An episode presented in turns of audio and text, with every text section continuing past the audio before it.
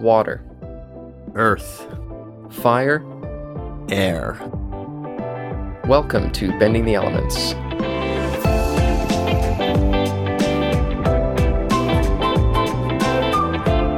A production by the Novice Elitist Podcast.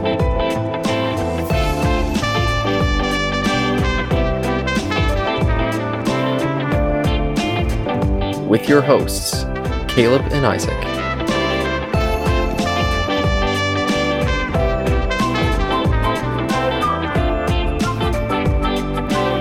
Podcast about all things Avatar.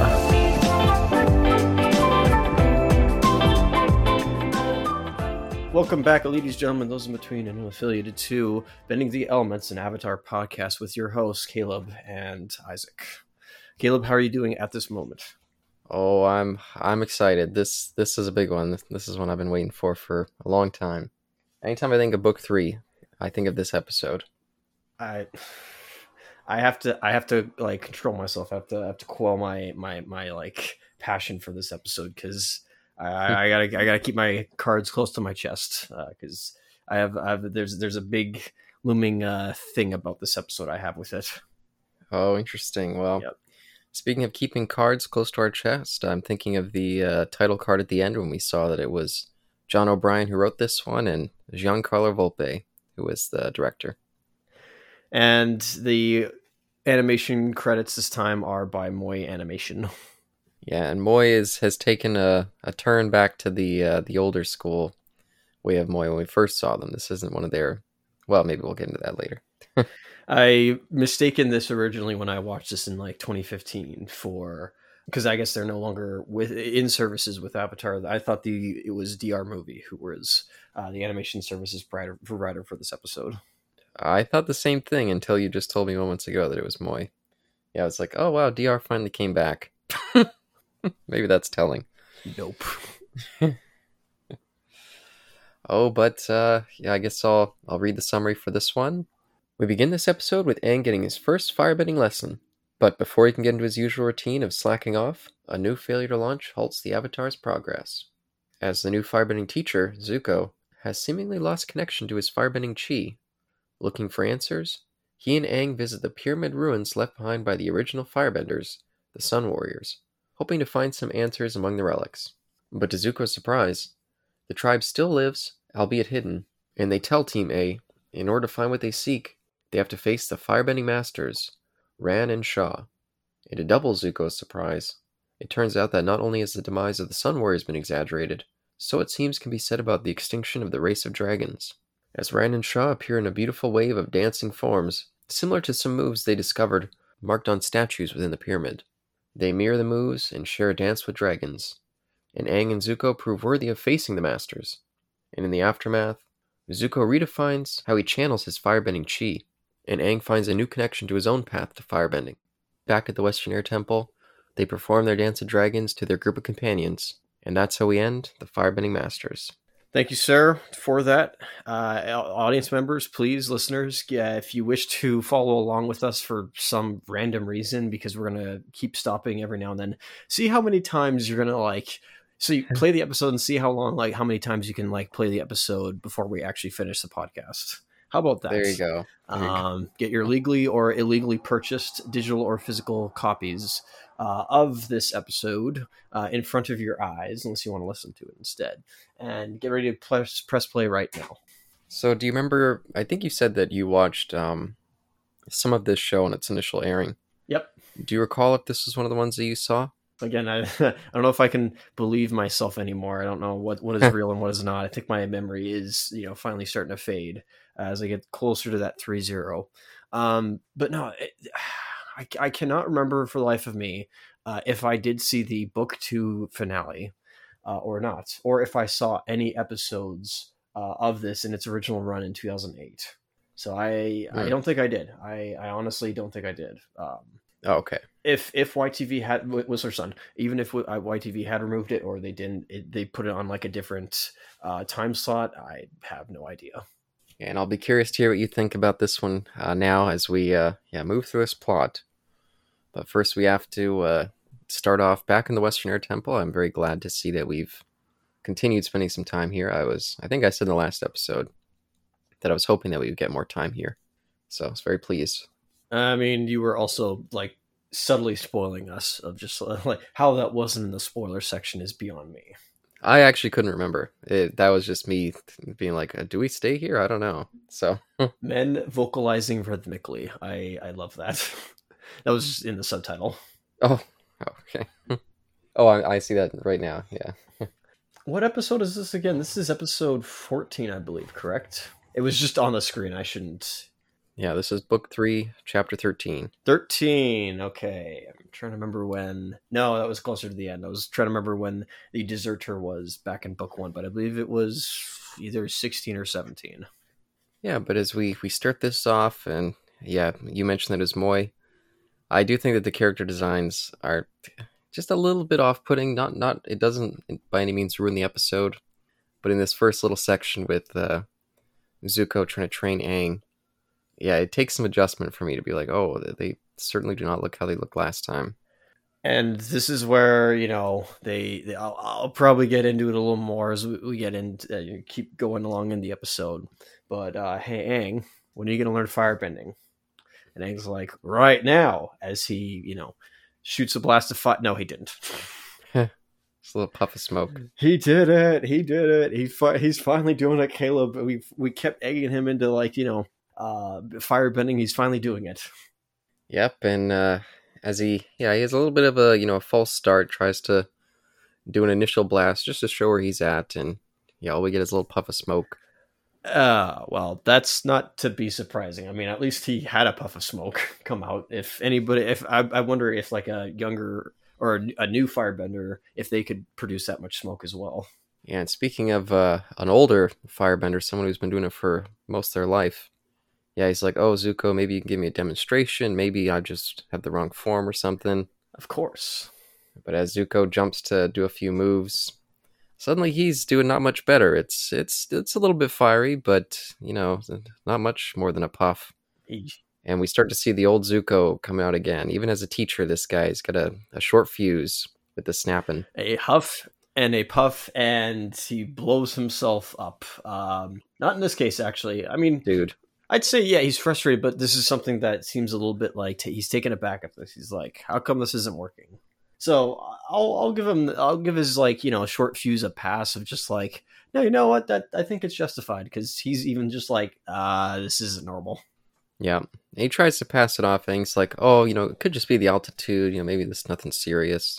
And he kind of agrees, but you can see on his face like he's like, "Oh no, something bad's going on." Yeah, he's like, "Oh golly, I know them two Novice Elitist goofs are watching me right now and they want they want to see Aang, you know, learn firebending and whatnot. I I I gotta I can't let them down. Yeah, and you'll have to remind me because it's been a while. But when was the last time we saw Zuko uh, losing his mojo? What episode was that? Uh, if you mean like when he lost his firebending, or when he just like lost, you know, went through like a complete change in his character. Yeah, when he was having some issues with the firebending. Well, there. Well, I don't know if it was firebending necessarily. That there was uh, all the way back in. Uh, I got this wrong, by the way, last time. Um, it when it wasn't um, the chase, it was uh, bitter work. That's what it was, bitter work. Uh, when he was trying to learn lightning bending. Oh, maybe, maybe that's what I'm thinking of. That could be it. Unless you're also thinking of uh, when was it? Uh, when after he freed Appa from the imprisonment in Lake Laogai, uh, he started to have that change of character and he had those dreams. He slowly went through a metamorphosis. No, yeah, not that. Okay. But yeah, either way, we, we see that some times pass and he's he's still working at it and Aang is just kind of sitting there bored, like, well, it seems like you're maybe improving. And yeah, he again he kind of snaps him a little bit and yeah, it's a little bit of an awkward dynamic still with these guys. Yeah, and he also he insists that Aang does not call him Sifu Hotman. which I loved. I love that. I had a big a big smile on my face when Aang said that. Hotman, Hotman, Hotman. Um, and before I actually had this thought uh, as you were talking, I was like, "Has Zuko fire bent this entire suit?" Yes, he has. it's like, yeah. yeah, last episode when he faced it off against Sparky Sparky Boo Man. Yeah, and against his dad as well. Um, sort of like sort of fire bending, but just redirected lightning. Well, yeah, I guess that's fair. But um, yeah, so as they're working on it, Sokka comes over and with his usual helpful self, you know, he's eating an apple and he's just kind of mocking the two of them. He calls them two jerks and they're jerk bending. And he may, maybe at other, any other time this might have been a bonding moment between him and Zuko, uh, but at this this moment here, this is uh, another chance for Zuko to snap, get that temper bending rising. It, yeah, I it kind of kind of I don't know if Sokka is out of character at all. Maybe he is in character, but it really felt weird. Like that was a very like a maybe on the verge of like a big lipped alligator moment. I'm like, why did he just come in here and insult Zuko and Aang at the same time? I mean, I guess he's done that before, but even so, I'm like, uh, is, was that necessary? Like, why, why did it? Why did it also feel like this was rotoscoped? It did look a bit weird. So much of the stuff here looks a bit weird. Um, but for that, I give it more of a pass just because we see this whole episode that him and Katara are both just any chances they get, they're sniping at Zuko. So, yeah, I, I took that as just the the treatment that this poor guy's getting at this point. Yeah, I mean, I guess so. Again, after all the stuff he was, you know, doing to them the past two seasons, of course, or two books, excuse me. So, yeah, I'm, I'm, I won't say it's warranted. Well, I, I could see it being warranted, but yeah, I'll just, uh, I'll stay out of it. I've, we, unfortunately, you and I have been subjected to seeing the other side of Zuko, and they have not. So, yeah, it's true. Kind of an ugly position, a kind of complicated position we're, we're, we're left in. Yeah, but speaking of just a, a weird bit of uh, dialogue to follow that up Zuko, you know, he's sitting to himself. They're all kind of having their their dinner, and he's off pouting. He decides finally, he's like, okay, this is too serious. I need to announce to the group. And he comes up and he's like, well, just so you know, everyone, I've lost my stuff. And at, at first, you can see the confusion. Toph's like, hey, don't look at me. I didn't touch your stuff. And he's like, no, no, no. I've lost my mojo. So he doesn't actually say that, but I wish he did. Yeah, what? Did Mojo Jojo take it from you? A dastardly ape. Uh, I was more thinking of uh, the second Austin Powers movie, which was the title. Oh yeah, I guess so. I maybe can't stand this. The spy who stole my stuff. there you go. But yeah, you know, again, Katara and and Sokka, but particularly Katara, seems to be enjoying this revelation. This is, yeah, even though it's it's this is a big deal and they need need him to help Aang out, they're still just reveling in like, ah, look at this failure. We hate him. So that's a bit too bad. At least I, I don't know if Aang's being neutral in that he doesn't stand up for Zuko, nor does he uh, laugh at Katara's jokes and her insults. Uh, maybe that's best for him to stay that way. Yeah, he's just choosing to stay out of this conflict. He's like, okay, I'll, I'll let them figure that out between them. And I'll give Zuko this: he is like pretty much taking all their their jabs uh, at him. Yep, yep. Got to give him like at least some you know points for you know uh, growing a conscience or growing a spine. Yeah, and he's finally learned to keep that temper, and especially when Sokka's poking him all over. I mean, he he yells at him a little bit, but he could have, yeah, he might have, he could have reacted violently. Yeah, no, put Sokka through a wall. it's uh, yeah, it's, this is different. Like, yeah, sure, he yells at him, but it's. would you feel perturbed or uh, you know quite annoyed if somebody was poking you with a stick? Oh yes, definitely. Okay, so uh, but um, yeah, uh, as a contrast to those two, just you know, not being helpful and just being mean to to Suko, to Zuko. I almost combined the names there, Suko. There's a lot of people who are worshiping you at this point for just at least acknowledging their existence, their their their romantic couple's existence. But um, at least at least someone's helpful over there. Toph, you know, she was the first one to be pro Zuko join the team. She's the first one to offer a, a valuable solution. What is solution is that, sir? She says maybe what you need to do is go to the source of firebending, and this this leads to one of my favorite bits of the episode early on. Uh, you mean Sokka mentioning that he's just jumping a volcano? Uh no, not not that bit, not that bit. I do like that little bit. Which technically speaking, we saw him do that in the um uh, was it the the the uh, chibi style uh, bending shorts? Oh, oh yes, you're right. I, I don't know if you remember that at all, but like I remember those. Kind of happened. um, I original source say, well, if it comes, if if okay, so let's just think about this quickly. If if water comes from the moon. I suppose the fire, yeah, waterbenders come from the moon. I guess waterbend or firebenders come from the sun And I know what this episode's going to be. It's going to be a retelling of the tale of Icarus. Oh crap! Hey, no spoilers. Let's uh, let's find out here. Ah, okay. But I do like that. Um, yeah, I guess with the the the fire and the water, those both come from celestial bodies, and then earth and air come from terrestrial beasts. These these giant uh, yeah beasties, the air bisons, and then the what do you, what do you call these ones again? I remember you had a name for them. Rotunds. The rotunds. There you The go. return of the blind rotunds. Yeah, this this scene is Toph's telling her tale of how she was trained by the Badger moles. Oh boy, it's cute seeing little kid Toph, and it's cute seeing this giant, yeah, Rotund hanging out with her. I think that's just a, such a fun little bit there. Yeah, it's almost like a fairy tale, or at least you know, a little like nursery rhyme or something like that, where the tale of the girl who, uh, the blind girl who fell into like a well or something like that, or into a cave. How did she get out? It actually would be a cool story now that I think about it. Where you see the, the it's almost like a Dr. Seuss tale. Uh, the low, the lonely rotunds came. They helped her uh, as they also realized that she could not see like they could. They could not and so thus like they they used their patterns their foot patterns and she followed suit and began to feel as just as they feel the earth beneath her I even wonder, were they like, could they sense like, oh, she's in a way our kin. Let's help her, teach her our ways. it's a good question also it's pretty lucky that uh toph uh, was born an earthbender because Yeah. if she wasn't that would have sucked Would have been chaunt time for the Badger mole. Oh, quick meal. No, I'm Um, sure, sure they don't eat that. i don't know I, well we're, aren't we pretty gammy or gamey I don't, I don't know what the term is Yeah, Gamey. yeah thank you I've got a gammy leg. And a big gimp um also maybe a bit salty i hear Oh no, let's. Uh, you've been watching too much Texas Chainsaw Massacre. No, I don't know. Uh, hey, hey, hey! Don't. But either way, that that's just a cute little story from from Toph and a good idea on her part.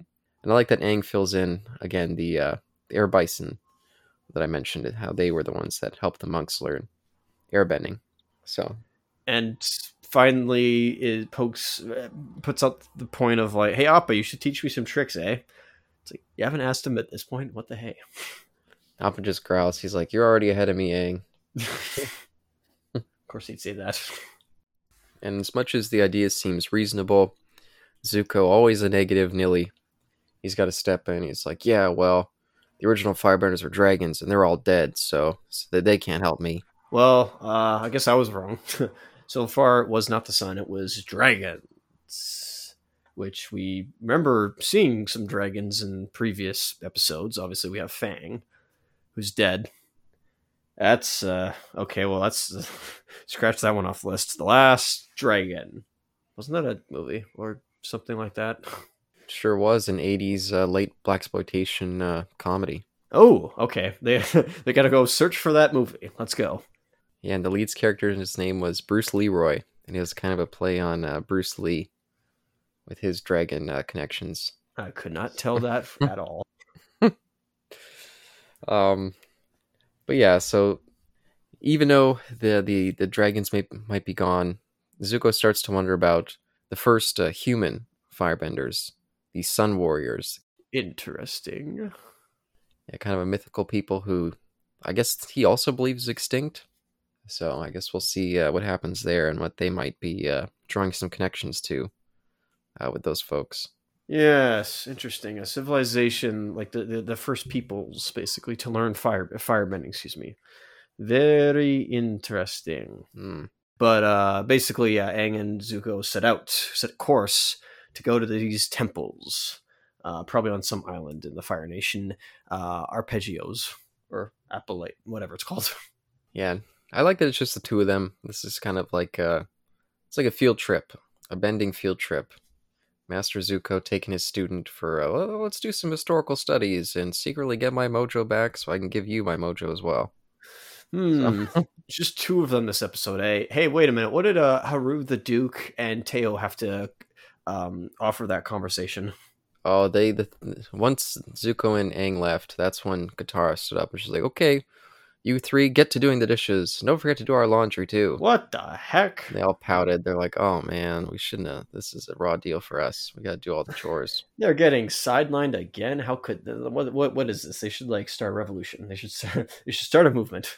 Hey, just wait. Remember, remember that episode they did with uh, Appa and Momo, as we saw what their experiences were. Yeah, we're gonna get a something like that too with these Ooh. three.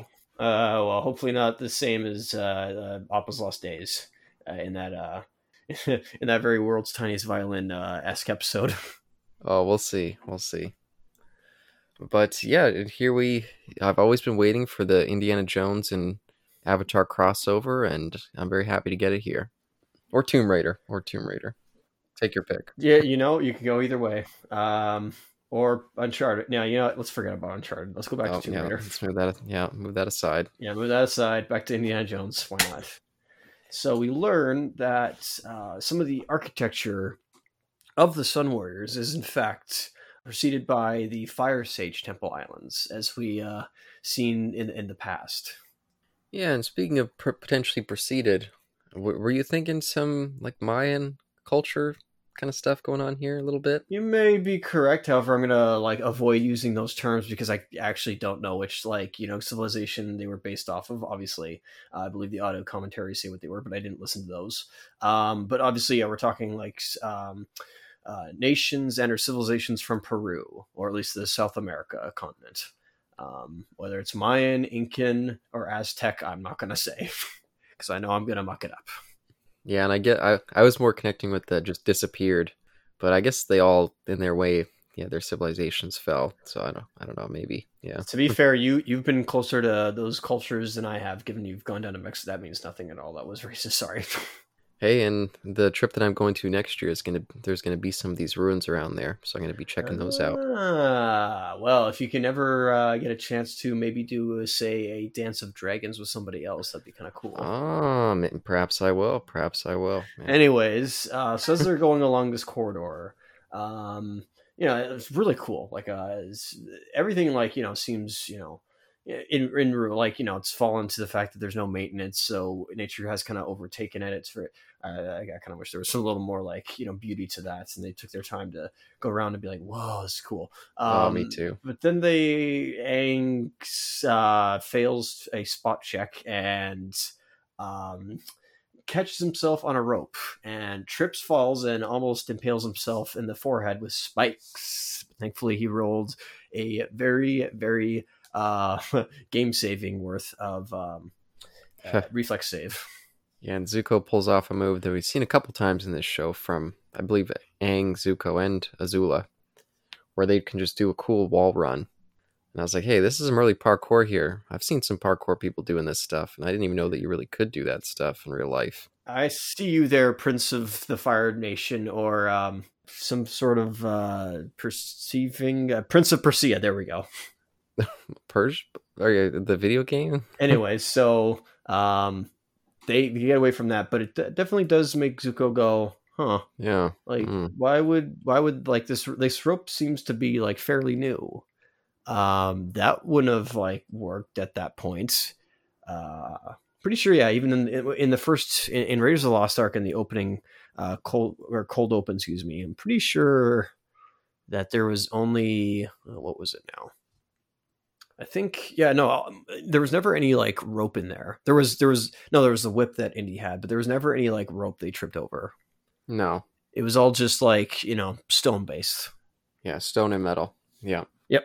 There you go. Anyways, Yeah, and but yeah, they get the inkling that okay, this this place isn't all that it appears. There's some yeah, some hidden booby traps that we gotta watch out for.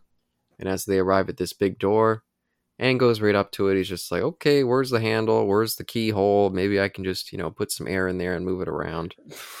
While he's investigating that, and Zuko's looking around for some more more secretive ways to potentially open this door. So yeah, definitely the master here. Caleb knows this because remember Caleb's uh, Caleb's a massive Tomb Raider fan, so he he knows uh, that you gotta if if there's a door, you have to look for a switch, but there's not always a latch. There you go. There you go. Yeah. You always got to be looking around the map. Yep.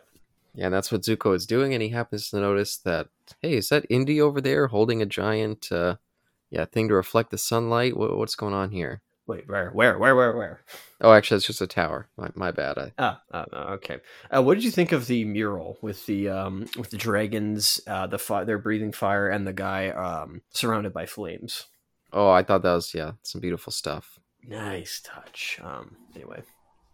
Um. But as they as they as they were making their way to the uh, door, um, both uh, Aang starts questioning about the dragons, uh, because there were apparently dragons during his time, uh, but now there haven't been. And uh, well, that's a question that I have also been asking myself: is where, oh, where are, have the dragons gone? Hmm. um, here there may be dragons? I don't know but zuko explains that um, it was his great great grandfather uh, sozin Yeah. yeah no sorry great grandfather sozin excuse me. Um because zulon is his grandfather.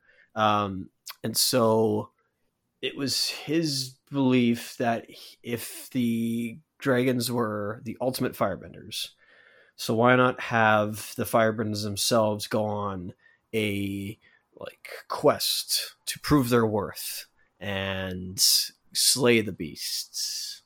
Um, what did you do to your dragons, Sozin? Oh man, Uh, okay. off with their heads. Yep, off with their heads. Um, okay, I don't. Uh, yeah, okay, that's another point against. Uh, that's another demerit against Sozin there. Um, and there was another person who had a uh, similar title, if I recall, the Dragon of the West. Ah, That'd be Uncle Uncle Iroh. Oh, so he also slayed a dragon. Oh, I didn't think he would be like that. Oh man. me neither. That's Iroh. I, suddenly, I'm I've turned on him. Well, as put him in the put him in the gutter.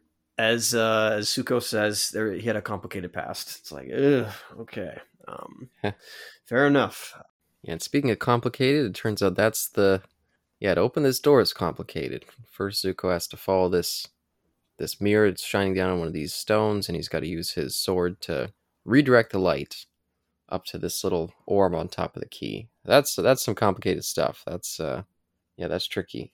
Very similar to, by the way, um, the way Aang was able to interact for the first time with um, Roku, if you remember, uh, in this chamber, uh, with that you know the red dial during the solstice. Oh no, I don't remember. Hmm. Yeah. Even this, they said like uh, the only way the door would open is uh, by a solstice, whether it be the su- the winter solstice or the summer solstice. And so, yeah, Aang was a little bit peeved off by that. and They couldn't get in there. As for Zuko's method of uh, opening it, I don't know. Do you think that actually would work? Uh, perhaps, perhaps. I don't know how real this kind of uh, light activated doors in the old in the old world. I don't know if that's based in any sort of reality or if that's just a piece of fiction. Well, hey, we've gone too far down the industrial, uh, electric, and or um, coal-based um, road. I don't know if we'll be able ever able to like understand unless we go back. Um, but anyways, uh, they make their way into the chamber. Yeah, and I do like this this little brief moment where Aang looks over. He's like, "Hey, you know, you're pretty smart." Kind of gives him a nudge, and they both smile. Was like, "Oh, there's the bonding beginning there. That's that's that's cute." There we go. That's at least something. Let's let's go. I uh, I appreciate that immensely. But uh, as we step inside, uh, it seems as though uh, they are not greeted by you know some some bellhop or uh, you know some some other like uh, Walmart greeting person, Hmm. uh, but instead a a face. Yeah, and a series of faces as they they come across this big tableau. Would that be the right word? I don't know what to call it. This kind of series of statues. Kind of. Oh, I see what you mean. But like, kind of like an arena. you mean like the um, the, those um, what is it? Those those those fa- those giant faces downtown. Oh, I maybe I don't maybe I don't know what you mean. Do you know the one with the like the like grinning face or whatnot from downtown? It's near uh, English Bay. No, I don't think so. Hmm. Oh, okay. Well, it's it's across from the planetarium. Anyways, um, I think I know what you mean though. But yeah, these are these are poses. Like these are these poses actually remind me of something out of Fatal Fury, but we'll get to that one day. Um, but yeah, this this arena they're they, they they're doing poses. It's Yeah. like you know, it's like animate me. Um, and uh, and and quickly imitates one of them, and then finds that he also loses his footing. Not really though. Instead, his footing goes sinks into the floor. He's like, hmm, let me try something. And so uh, he convinces Zuko to dance with him. For this be uh, what whatever this may be, this is called the Dance of Dragons. Yep, and yeah, th- this is this is cool. I love the way they play this and how it, yeah, builds throughout the episode. But I think that this was a a great early display and a good teaching method. Just having it so straightforward like that, you can just easily model yourself. Yeah, no, um, yeah, no, like like there they are. Um, instead of it, you know how like they would have uh, we, we saw like you know with the, the water bending scroll they they had like the moves there they had them painted onto uh, the paper mm-hmm. this is statues and this would take a while because yeah. they didn't have paper they, maybe they like drew on the walls but then these are like actual like statues like like what is it like eight moves or something like that so 16 statues like good or whatever it is like good grief like that had to take you know a lot of time to carve anyways um, so they, they finished the the dance, and well, um, congratulations, you succeeded in being in sync with each other. You get a prize. Yep, and what they get looks very much like a dragon egg. It's this giant golden, I guess, yeah, probably made in the shape of a dragon's egg. And Aang's like, ooh, like look at this. Like maybe we shouldn't touch it, but it's pretty cool. And Zuko's like, nah, let's touch it. Let's see what it feels like and he says that it feels alive. Uh? I wonder what that means. Um, but all of a sudden, Nickelodeon slime out of nowhere. Yeah, and it's just it's like a glue. He says it it sticks Zuko to the ceiling, and as Aang tries to get up there to help him out, he also gets stuck, and they they wind up with their faces pressed against this or pressed through, I should say, this little uh little light vent or light light uh what do you call those things? A grate. Oh, I was thinking a skylight. A skylight. There you go. I guess so. I think of a grate, but fair enough. Yeah, just just of what the purpose would have been for it. Yeah, that's that's fair. Yeah, it was a skylight, or else like that whole chamber would have been dark. Couldn't they have gone through there instead? Anyway, that's a good point. That's a good point. Um. So yeah, they basically get like not buried alive, but they definitely, uh, thankfully, yeah, like you said, their heads are still uh, attached to them for now, and yeah, they're kind of stuck there, just like what Toph did to her captors last book. Oh boy, hopefully they don't have to go to the bathroom or else. Oh no. Oh no. Um so yeah, they just sit there and Zuko's like, um, I guess we just ponder life, the universe, and everything now, eh? Yeah. And he's like, All right, fine, let's let's do this. And then it's nighttime. And they keep arguing and they get hungry. And then Aang yells. Yeah, and it's a good thing he did because it turns out that there's some some locals nearby, some some hidden locals. I was actually thinking again of Indiana Jones this time of the the Crystal Skull when they're like they've discovered that hidden race that's like living inside the walls. That was some weird stuff in that movie, by the way. if you remember that. I I still remember the movie. Don't worry.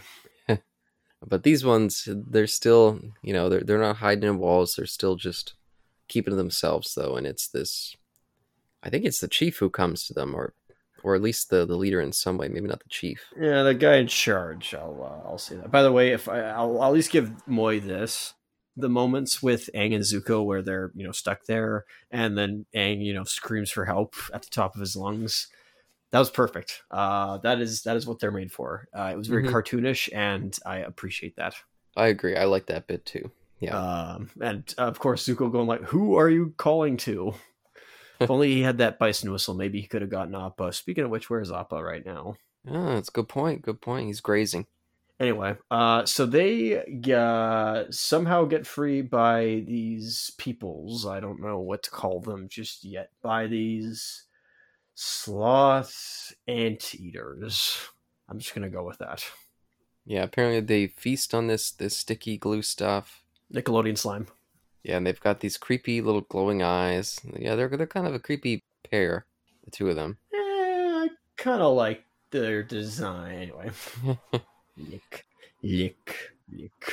But either way, this this is perfect. It worked out for them because now they get an audience with this group that they had given up looking for. They're like, oh, they're wiped out, but maybe we can just find some of their their old papers or relics. But now they get an audience with the Sun Warriors themselves. Hey, have you guys seen the Sun Warriors? And they all just look like, you know, confused and at each other, just like, we are the Sun Warriors.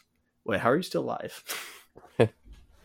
Yeah, and unfortunately for the the BoomerAangs, or at least the two of them that are here, yeah, these folks they're like, hey, we we know that you're trying to steal this egg, and we think you're a pair of thieves, and we don't we're not going to tell you what we do with, with thieves right away, but yeah, that's you're not in a good you're in the hot seat basically. Ooh, that's uh, that's definitely not good. So then uh, Aang does, uh, I guess, rolls diplomacy, and his argument is, I don't pull this card usually. I'm the Avatar, doing my Avatar ways. I do like that. I like that he was almost embarrassed to say it. He's like, okay, I don't want to, you know, name drop anybody here, but I am the most important person around. So You did that when you first saw Bumi, when you didn't see Bumi, of course, in The King of Omashu. well, it doesn't always work out for him. Maybe he's learned not to, uh, yeah, pull that card. Okay, okay, fair, fair enough. And then Zuko also tries his hand at diplomacy and says, "I am Zuko, uh, Crown Prince of the Fire Nation, or at least I was beforehand." Yeah, and in judging that, oh no, this could potentially get a pretty poor reception, he very quickly goes, "Oh, don't worry, I know my people. You know, they've they've distorted your ways and they've kind of uh, corrupted firebending, but I'm here to, you know, right those wrongs and learn the true path." And so, so again, we've seen some. He, he's learning. He's learning how to do some, yeah, diplomacy compared to the old Zuko.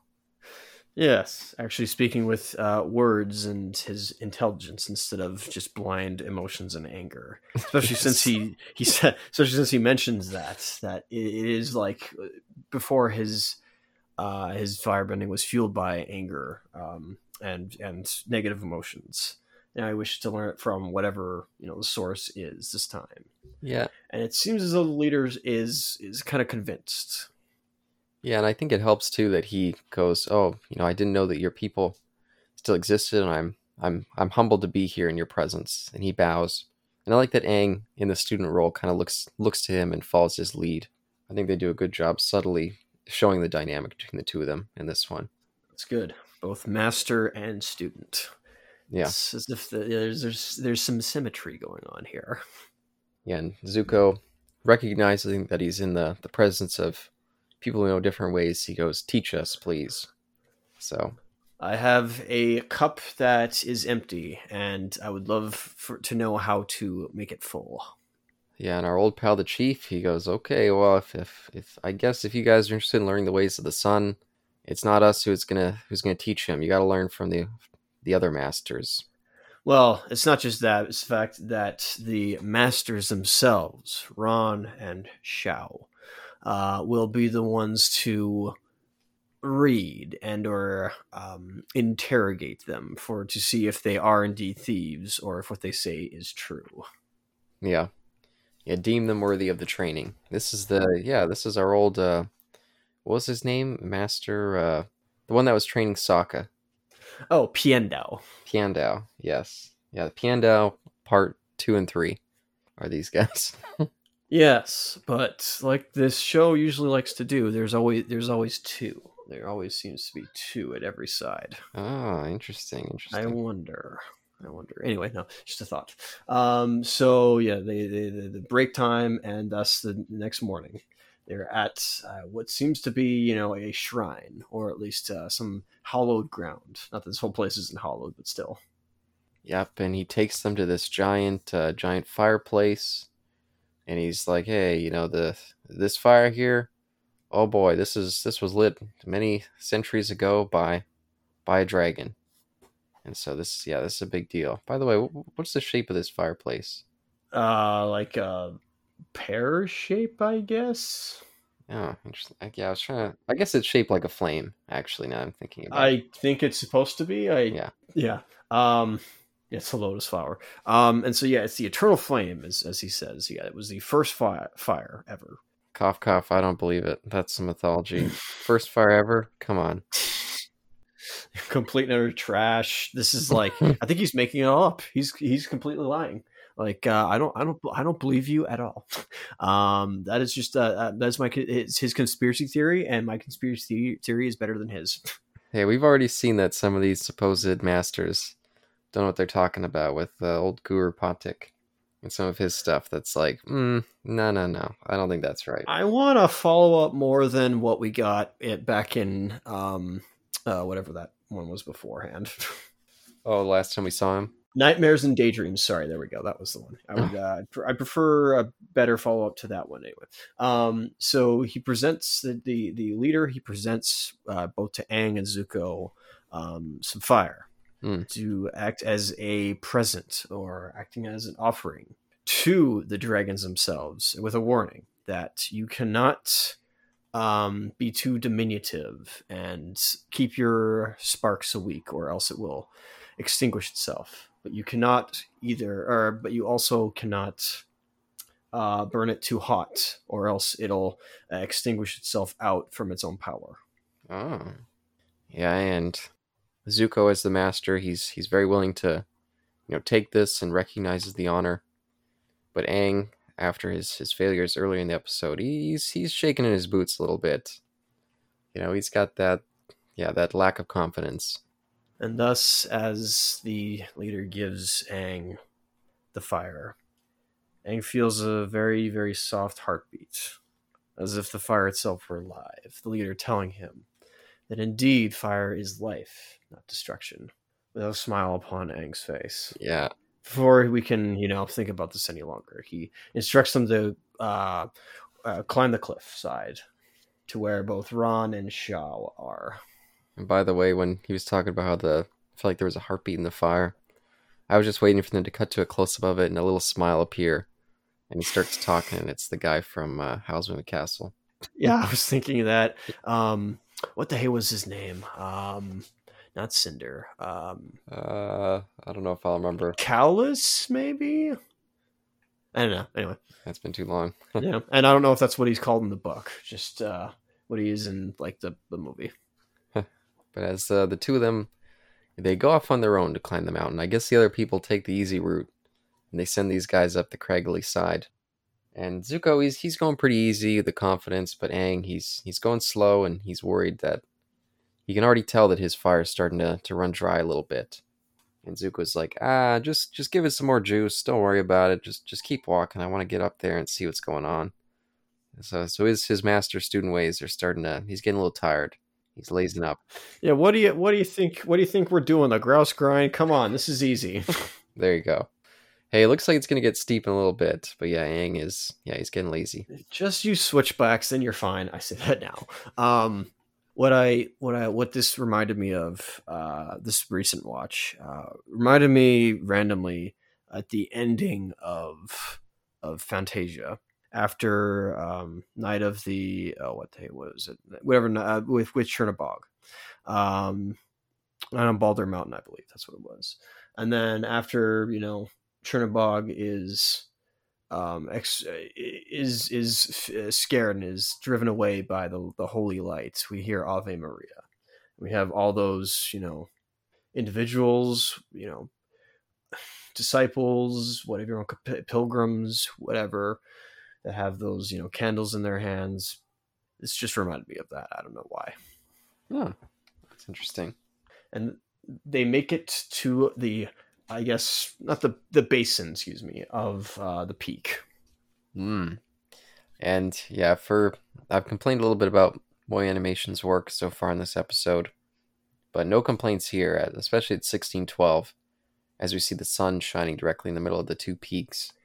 Oh boy, that's that's a beautiful image, and this whole cre- the whole idea of this location, I think is just great. Being itself, you know, centered on the sun. I wonder if this is one of those locations where um, it would be interesting if there was also a civilization where it was so far north, uh, it gets sun 20, 12 hours a day, but does not get sun uh, 12 hours a day at night in the wintertime. Or 12 hours of night, excuse me. That'd be interesting. Yeah, and I'll say I was wondering because we haven't seen too much spirit stuff going on this season so far. I was like, I wonder if this is like a place on one of those ley lines where the spirit world is uh, a little more connected. I would love to have known that, but uh, not this episode, sadly. Uh, quite a. Sadly, I, I apologize, but yeah, quite.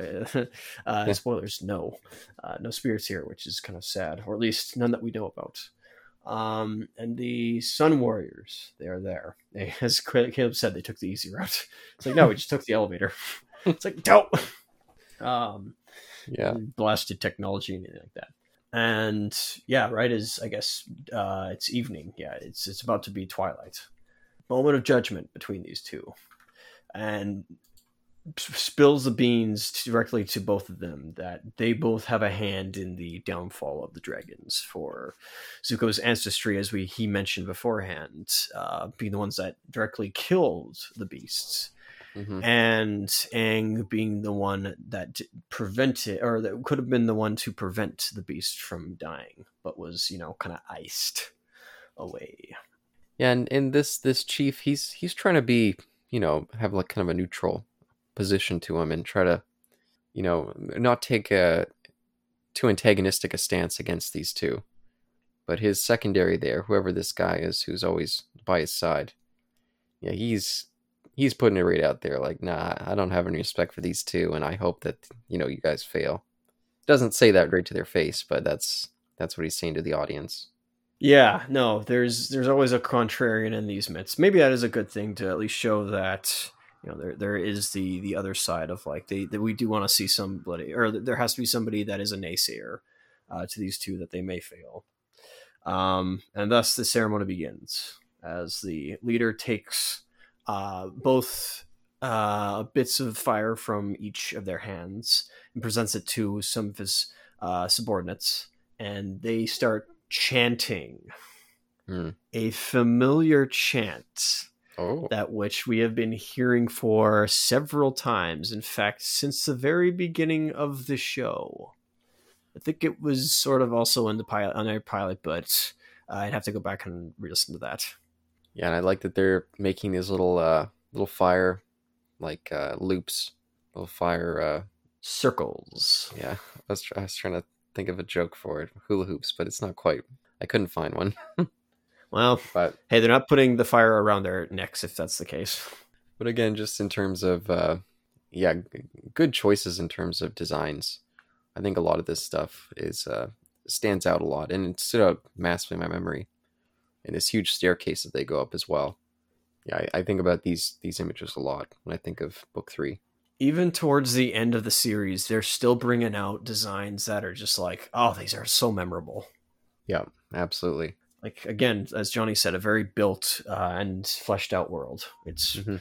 like the, the amount of like work they did like they, they could have easily slacked off and they didn't and that's what like that's why this show is still talked about to this day not just because you and i are talking about it but just like it's because it was made with such good intent and there was a lot of hard work put into this uh, and it shows and that's why it's memorable because of all that work and dedication that was put into it. Anyways before they ascend the stairwell, though, Aang has some feelings of uncertainty, wondering, again, having some doubt in his mind whether or not the masters will judge them correctly. For we still have not seen this mas- these these masters Lan and Shaw, and so he's Yeah. wondering to Zuko, what should we do?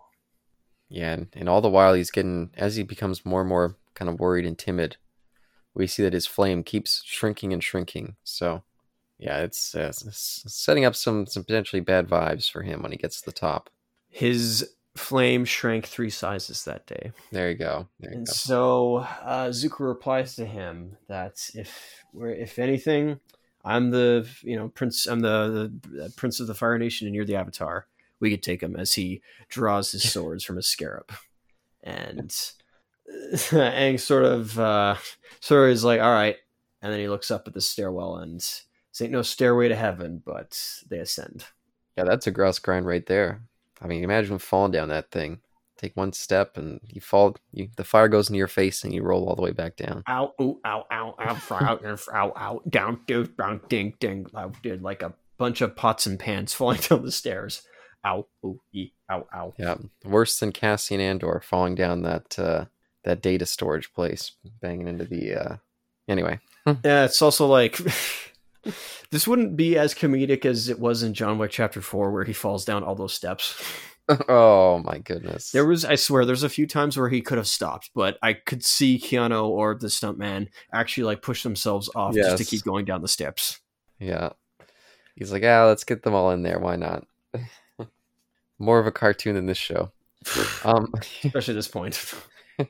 uh, so they get up there and, you know, they decide, okay, let's do our little bow routine. Let's both face because as they get to the top of the stairs, there's two entrances to the other peaks of the mountains. These two, uh, I was gonna say doorways, but uh, caves. And so they face both with their their flame forward in a bowing position. But yeah, once the horns start blowing, Aang's little flame uh, flame bit, it starts to run run out. Flame out. Flame out. Not flame on, flame out. Yeah, and we see the the mountain start shaking. Oh, sounds like someone's coming, and Aang's like, "Oh crap, I'm out of my my flame's gone. Like, what am I gonna do here?" And he's like, "Hey Zuko, pass me just uh, you know, cut off a little piece of that flame and put it in my hands, and we'll all be good here." Hey, hey Zuko, you got a light? It's like, yeah, I do. Can I borrow some? No. What happened to yours? It went out. And then like we we see down, um, we we, we get a shot of like the the leader and his two subordinates, and they're just like, you cannot be serious. You're like, what are these little punks doing up there? This is one of the most honorable things you could do. I mean, they don't like they don't seem perturbed by it, but they're just like, really, they're they're arguing at this point. Oh well, I guess it's their funeral. Yeah, and one of the guys even says that he's like, ha ha ha. Now I know that they'll be just dragon food. Well, dragon food, as uh, the scene is not dragging on, as you as you would say, but uh, unfortunately, in that little scuffle uh, of of Aang trying to get some of uh, Zuko's lights, it also goes. It's like, uh oh. Yep. And from the mountain itself, like a brand new new like a newborn, pairs pair of eyes, and out comes two dragons, Ran and Shaw. Yeah, red and blue. A red dragon and a blue dragon. And Zuko himself realizes that he is stuck between these two beasts and realizes he is in a reliving his dream he had. Oh, there you go. Uh, and uh, unfortunately, Aang also is like, so uh, about uh, attacking these two, or taking them on a fight. And Zuko, he's he's even ha- either having a bout of uh, amnesia or he's just lying. But he's like, hey, I didn't say any of that. Yeah, yeah. Pay no attention to the man who said that like 20 seconds ago or something like that. Um, and as Aang notices something about them, perhaps Hmm. maybe with like you know sky bison patterns. Who knows? I know that's maybe I'm talking out of my butt, but maybe he's seeing something familiar about the dragons. I don't know what it is. He's like Zuko. I think they want us to dance, do the dance of dragons, and he's like, why would we do that? Well, could try that, or we, they could like you know extinguish us. it's like let's try that, and thus they perform the dance of dragons. Yeah, and this, oh boy, yeah, this is the stuff that, yeah, it's just never left my mind since the first time I watched it. Anytime I think of book three, I see this beautiful image of the dragons all going around in their loop, and then as they're passing, we see the Avatar and Zuko just following in their shape. Oh man. And as the Fire Prince and the Avatar performed synchronized moves of the Dance of Dragons, so too did the dragons themselves mimic the patterns. Which one mimics who first? Who knows? The dragons.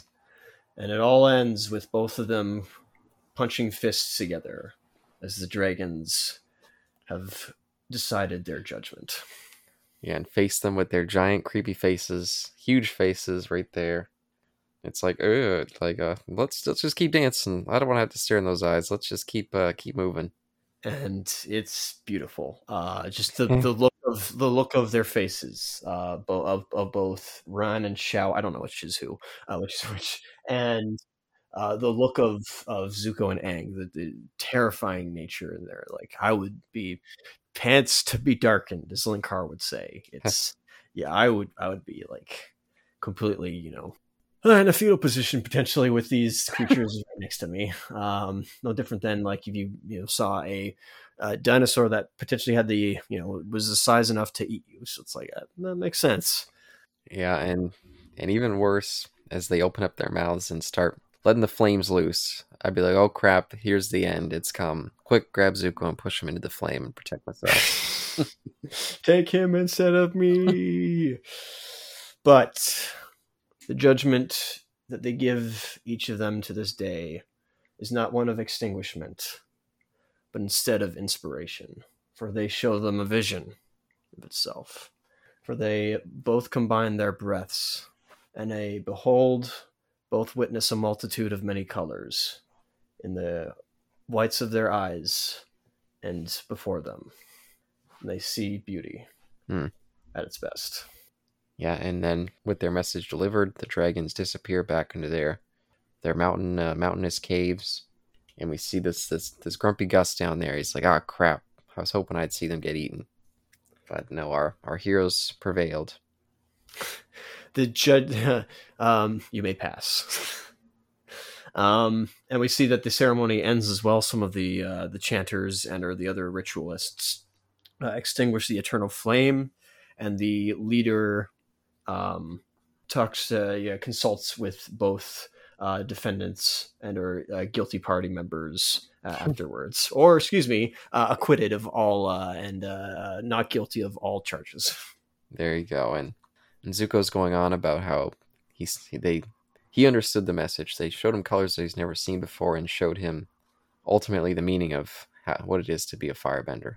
and not just that, but uh, he also wondered about the fact that he's still uh, like odd the fact that you know dragons. What are they still doing here? For my uncle was the one that killed them. Correct. Hmm. Turns out Uncle Iroh is not the last dragon killer.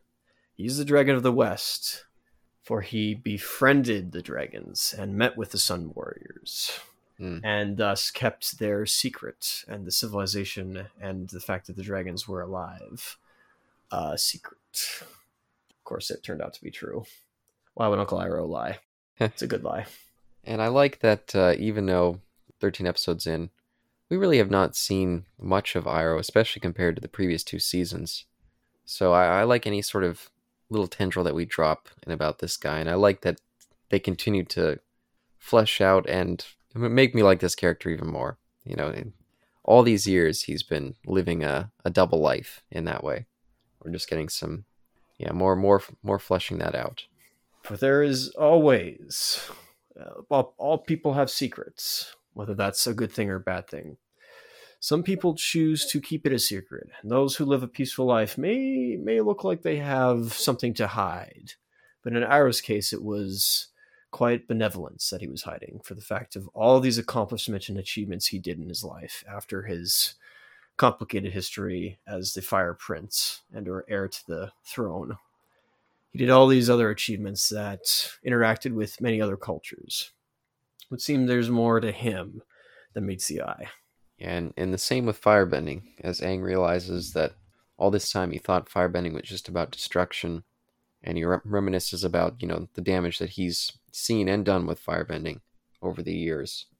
But through this uh, meeting with the two firebending masters, the dragons, he realizes that it's more about uh, just the energy and uh, in life that's out there. And so we have the end of the episode itself, Hmm. where we finally, finally get the conclusion to what we've been wanting.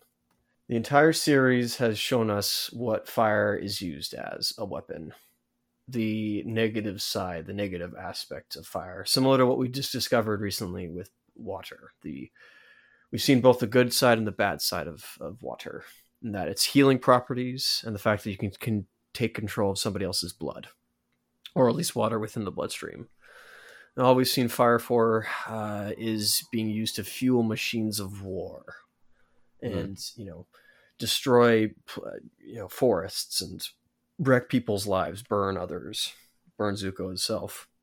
But here, the Sun Warriors offer an alternative solution. In fact, the original solution that it all started from, and that is of passion. Hmm. That like the sun itself, as Aang says, and you've said as well, uh, it is a, it is a is a source of heat. Uh, it is like fuel, and in a way, there are these uh, focus uh, is is what Zuko has been wanting to have, and he finally has discovered that that it comes from these positive emotions instead. And I could not be more like you know in tears knowing that something so destructive initially had come from something so beautiful an art hmm. for what is art but pure passion made material in in any way itself just such as this show and it pains me to say this, but this also gives me kind of makes me disappointed in a not similar series, but a, a, a book series with magic and a school for wizards. And that there was four houses to them. And there was always one house that seemed evil from the very start, fueled by Mhm. ambition. hmm And I'm just I you know what I'm if you know what I'm talking about, I I've always wanted to see people in that house who have, you know, good ambition, a healthy, you know, source of ambition, like, you know, Slughorn, for instance. Um, but we, we don't get that often in those series, so that's that's my biggest disappointment with that. So Yeah.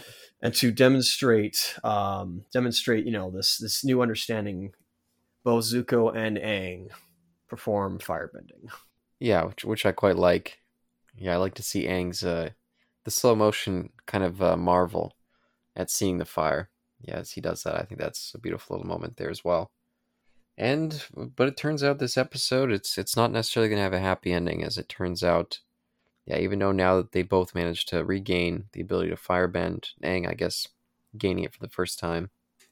Yeah, this Sun Warrior Chief, he's like, okay, that, that's great that you guys figured this out, but you know, now that you know about our existence and the, the existence of these dragons as well, well, we have no choice but to, you know, lock you up and, and imprison you forever down in the, the heart of this cave without uh, any food or drinks and with a certain bender to keep you in place, you know.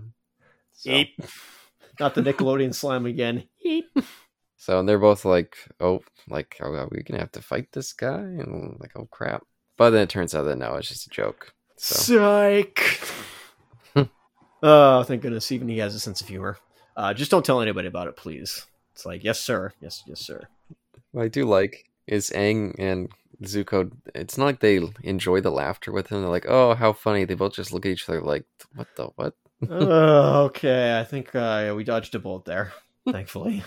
Like, is this dude inappropriate? Like, he just scared the wits out of us. Uh, well, I guess that's his sense of humor. Who knows? Maybe we were the first outsiders in a while to have uh, interacted with him, so he needed to like get some of the uh, jokes he had written for off his chest. There you go. Yeah, It's like I've been saving these for years, man. Come on, give me a chance.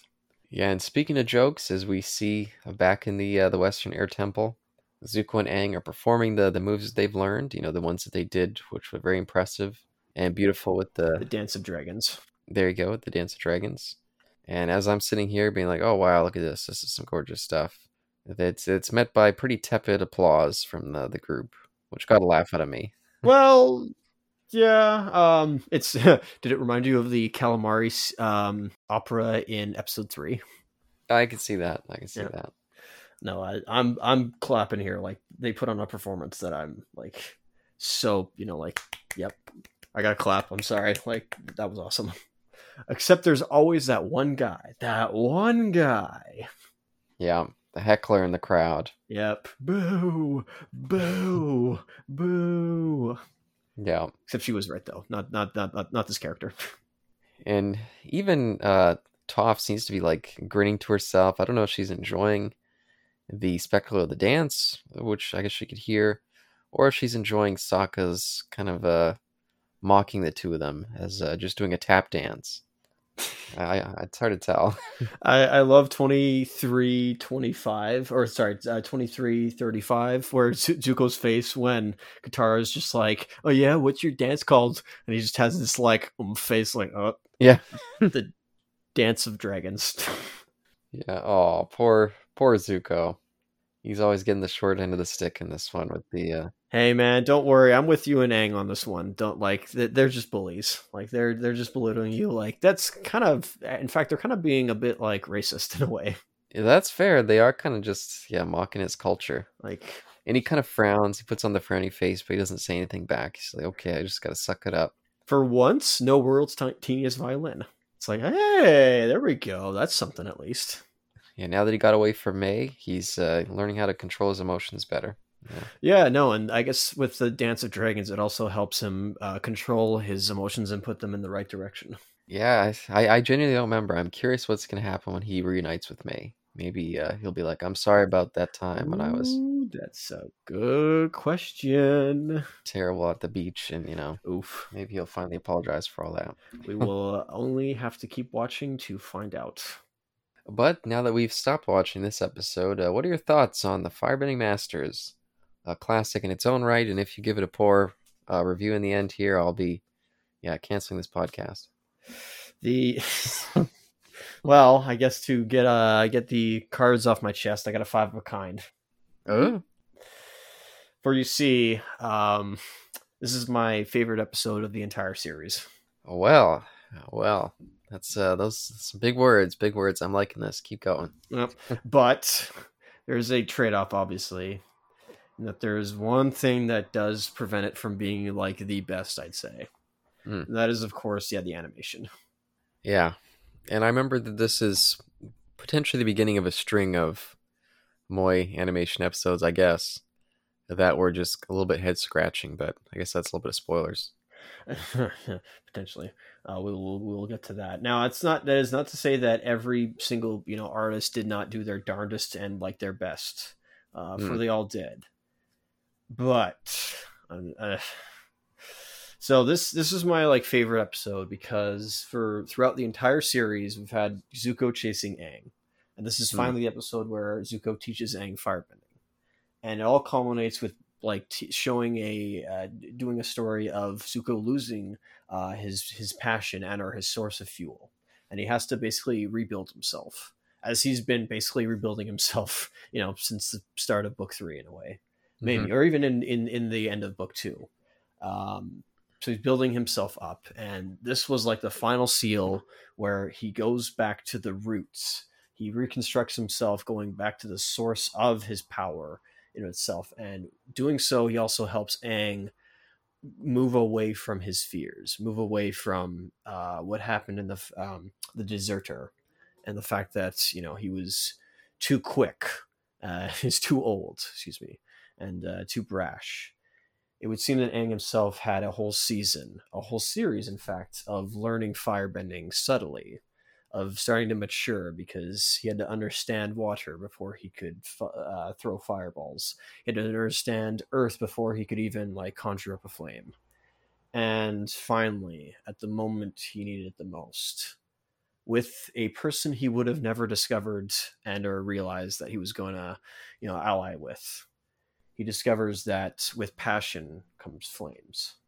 Hmm. And I every time I watch, you know, the, them ascending the stairwell. In fact, not even that. Like when they first get the eternal flame, I'm I'm in tears. I'm like I'm not so- talking. I'm talking waterfalls. Like it's Hmm. it's so beautiful that something that has been perceived as being so negative um, for the whole series is finally seen as something originally like mis- it's misguided and it's it was um, it started off as something again as pure passion and and it was taken and just you know used uh, as a tool of hate.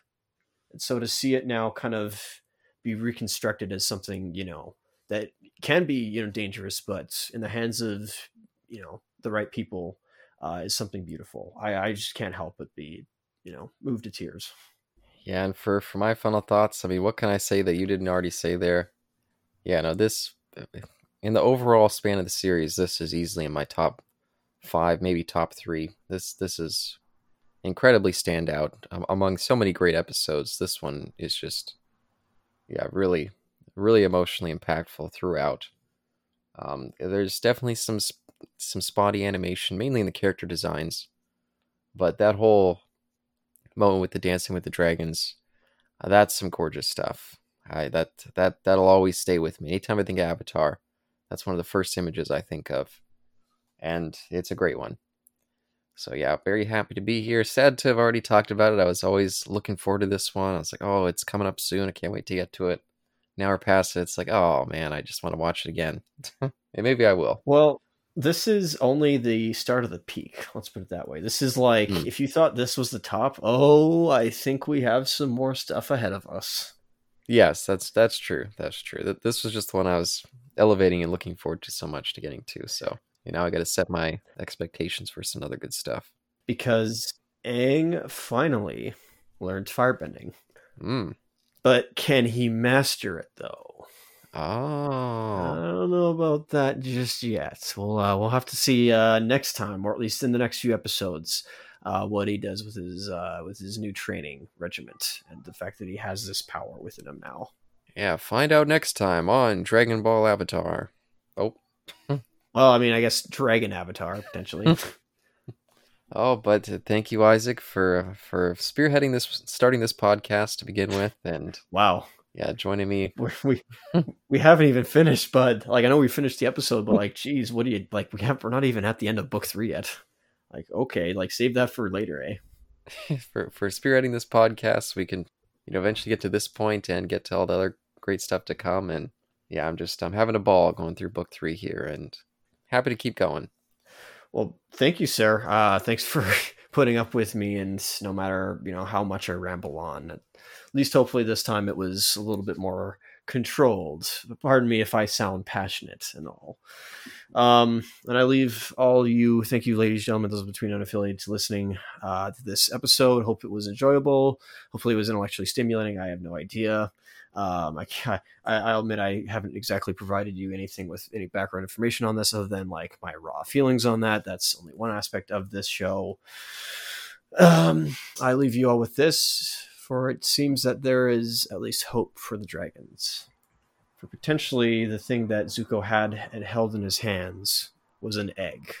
Potentially both Ran Mm. and Shaw's egg. Till next time, peace. Do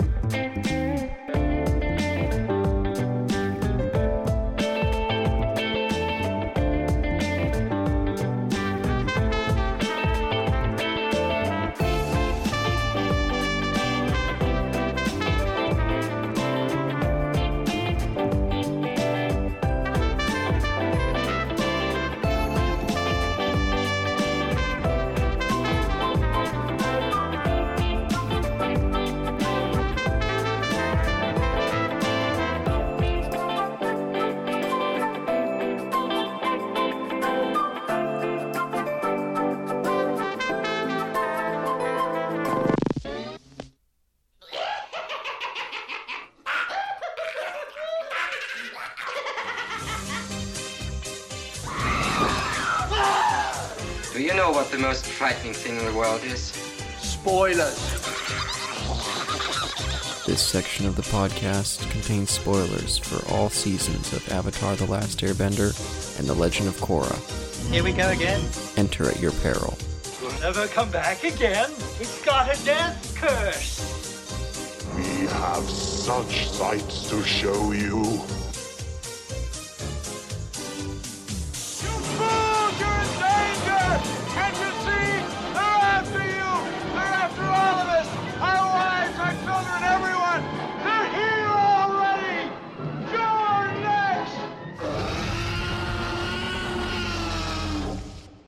the, first peoples basically to learn fire firebending excuse me very interesting Mm.